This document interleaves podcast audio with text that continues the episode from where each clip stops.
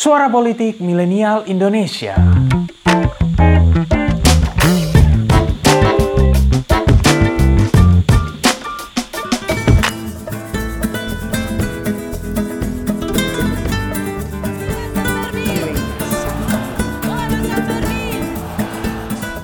This is the Festival of San Fermin, salah satu perayaan unik bersejarah yang terjadi selama sepekan di Pamplona, Navarre, di wilayah bagian utara Spanyol. Festival ini populer, salah satunya karena atraksi Running of the Bulls alias dikejar banteng.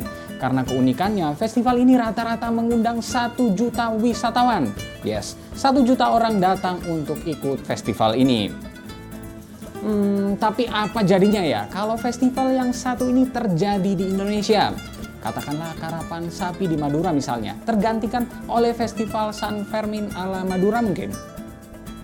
Well, kalau kita ingin menulis ulang sejarah, San Fermin yang merupakan bagian dari budaya orang Spanyol, termasuk juga tarian kayak flamenco atau pertunjukan matador, bisa saja ada di Indonesia, andaikan Spanyol menjadi entitas negara yang menjajah Indonesia dalam waktu yang lama. Katakanlah seperti yang terjadi di Peru, Kolombia, Meksiko, dan lain sebagainya. Lalu seperti apa kira-kira ya yang akan terjadi pada Indonesia jika kita dijajah oleh Spanyol? Inilah jika banteng Spanyol kuasai Indonesia.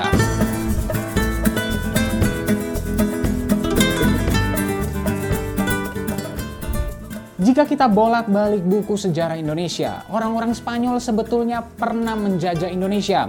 Ini terjadi pasca periode kejatuhan Konstantinopel di tahun 1453 Masehi, sehingga negara-negara seperti Spanyol dan Portugis mencari jalur pelayaran ke kawasan Timur Jauh. Setelah Christopher Columbus berhasil menjelajah ke wilayah dunia baru di barat, Ferdinand Magellan menjadi orang berikutnya yang menjelajah ke wilayah timur. Magellan eh, bukan Magelangan ya. Sebetulnya adalah orang Portugis, tapi misinya disponsori oleh kerajaan Spanyol. Di buku sejarah zaman SD dulu, Magellan itu ditulis sebagai Magalhaens. Nah, Magellan berangkat dari Spanyol pada tahun 1519. Pelayarannya menggunakan 5 kapal dengan persediaan perbekalan untuk 2 tahun bagi sekitar 270 awak, mayoritas orang Spanyol. Di tahun 1521 mereka sampai ke Filipina setelah menyeberangi Samudra Pasifik dari Brazil. Kita tahu bahwa misi awal pelayaran orang Spanyol ini adalah 3G, gold atau emas, glory atau kemenangan atas jajahan, dan gospel atau Injil alias penyebaran agama Kristen, kemudian Katolik setelah lahirnya Protestan. Nah, sekalipun tujuan ekspedisinya adalah mencari rempah, Magellan dikenal sebagai sosok yang ikut menyebarkan ajaran agama. Banyak orang-orang suku lokal yang kemudian beragama Kristen. Namun ini pula yang membuatnya sering terlibat friksi dan akhirnya terbunuh saat berada di Filipina. Dalam pelayarannya, Magellan juga membawa serta seorang budak keturunan Melayu bernama Enrique dari Malaka. Ini orang Indonesia yang sering disebut Pak Helmi Yahya sebagai orang pertama yang mengelilingi dunia.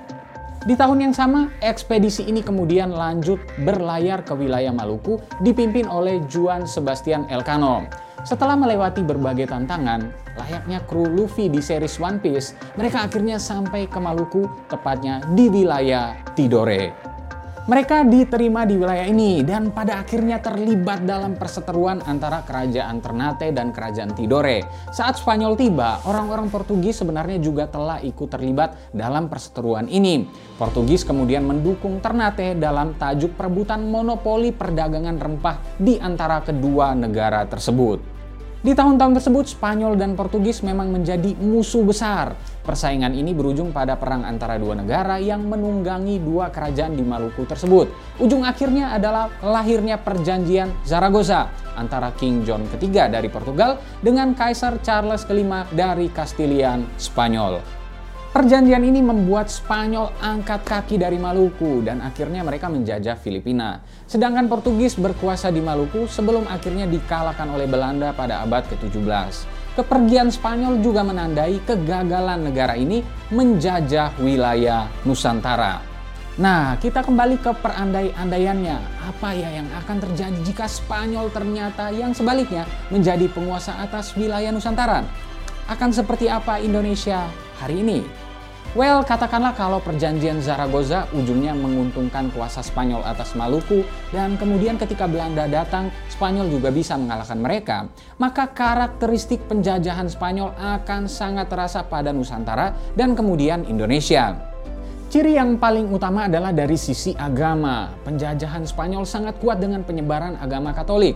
Filipina misalnya adalah salah satu contohnya. Sekitar 86% penduduk negara tersebut beragama Katolik.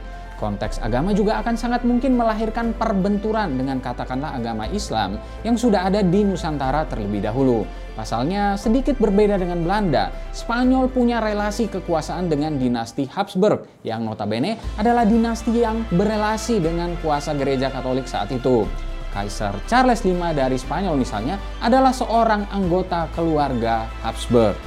Hal lain yang bisa terjadi adalah apa yang disebut sebagai hispanisasi Rata-rata negara-negara jajahan Spanyol mengalami pengaruh budaya atau dipaksa menjadi Hispanik. Ini adalah budaya, bahasa, tradisi, dan warisan yang berhubungan dengan orang-orang Spanyol. Bisa jadi budaya macam Matador atau Flamenco atau Festival of San Fermin dan lain sebagainya akan pula ditemui di Indonesia. Ini juga terkait dengan makanan, arsitektur, bahasa, nama orang, musik, sastra, kepercayaan, dan lain sebagainya. Orang-orang Indonesia juga banyak yang akan bernama Felipe, Diego, Camila, Lionel, Sofia, Santiago, Santobias. Lalu, apakah nasib kita bakal lebih baik, Bang? Well, tak ada penjajahan yang baik dan lebih buruknya lagi, Spanyol sering dicap sebagai penjajah paling kejam. Daron Acemoglu dan kawan-kawannya dalam buku Why Nations Fail menyebutkan bahwa orang-orang Spanyol adalah penjajah paling kejam yang datang ke Amerika Latin dan Meksiko serta menghisap habis kekayaan alam negara-negara tersebut. Spanyol juga menerapkan perbudakan dan kerja paksa yang disebut sebagai mita dan encomienda. Keduanya adalah sistem kerja paksa yang banyak kali mengubah struktur dan karakteristik masyarakat. Di banyak negara yang dijajah Spanyol, masyarakatnya berubah dari kultur agraris menjadi kultur tambang. Akibatnya, banyak yang menderita kelaparan dan kesengsaraannya menjadi berlipat ganda. Spanyol juga disebut mewarisi pemerintahan yang korup dan membawa negara ke arah kemiskinan yang parah atau ke arah kepemimpinan militeristik macam di beberapa negara Amerika Latin. Mungkin salah satu sisi positifnya adalah Indonesia bisa merdeka lebih dulu karena di awal abad ke-19 ada pergolakan antara keluarga Bourbon dan Habsburg di Spanyol. Well, jika dijajah oleh Spanyol, mungkin akan ada banyak hal yang harus ditulis ulang dalam sejarah Indonesia. Apa pun itu, tak ada penjajahan yang enak. Lebih enak memang menjadi bangsa merdeka. Nah, lalu bagaimana menurut kalian? Akan seperti apa Indonesia jika dulu kita dijajah oleh Spanyol? Berikan pendapat. Terima kasih telah mendengarkan episode kali ini. Nantikan episode-episode selanjutnya dan jangan lupa untuk kunjungi pinterpolitik.com untuk dapatkan informasi seputar fenomena politik di Indonesia. See you next time and bye bye.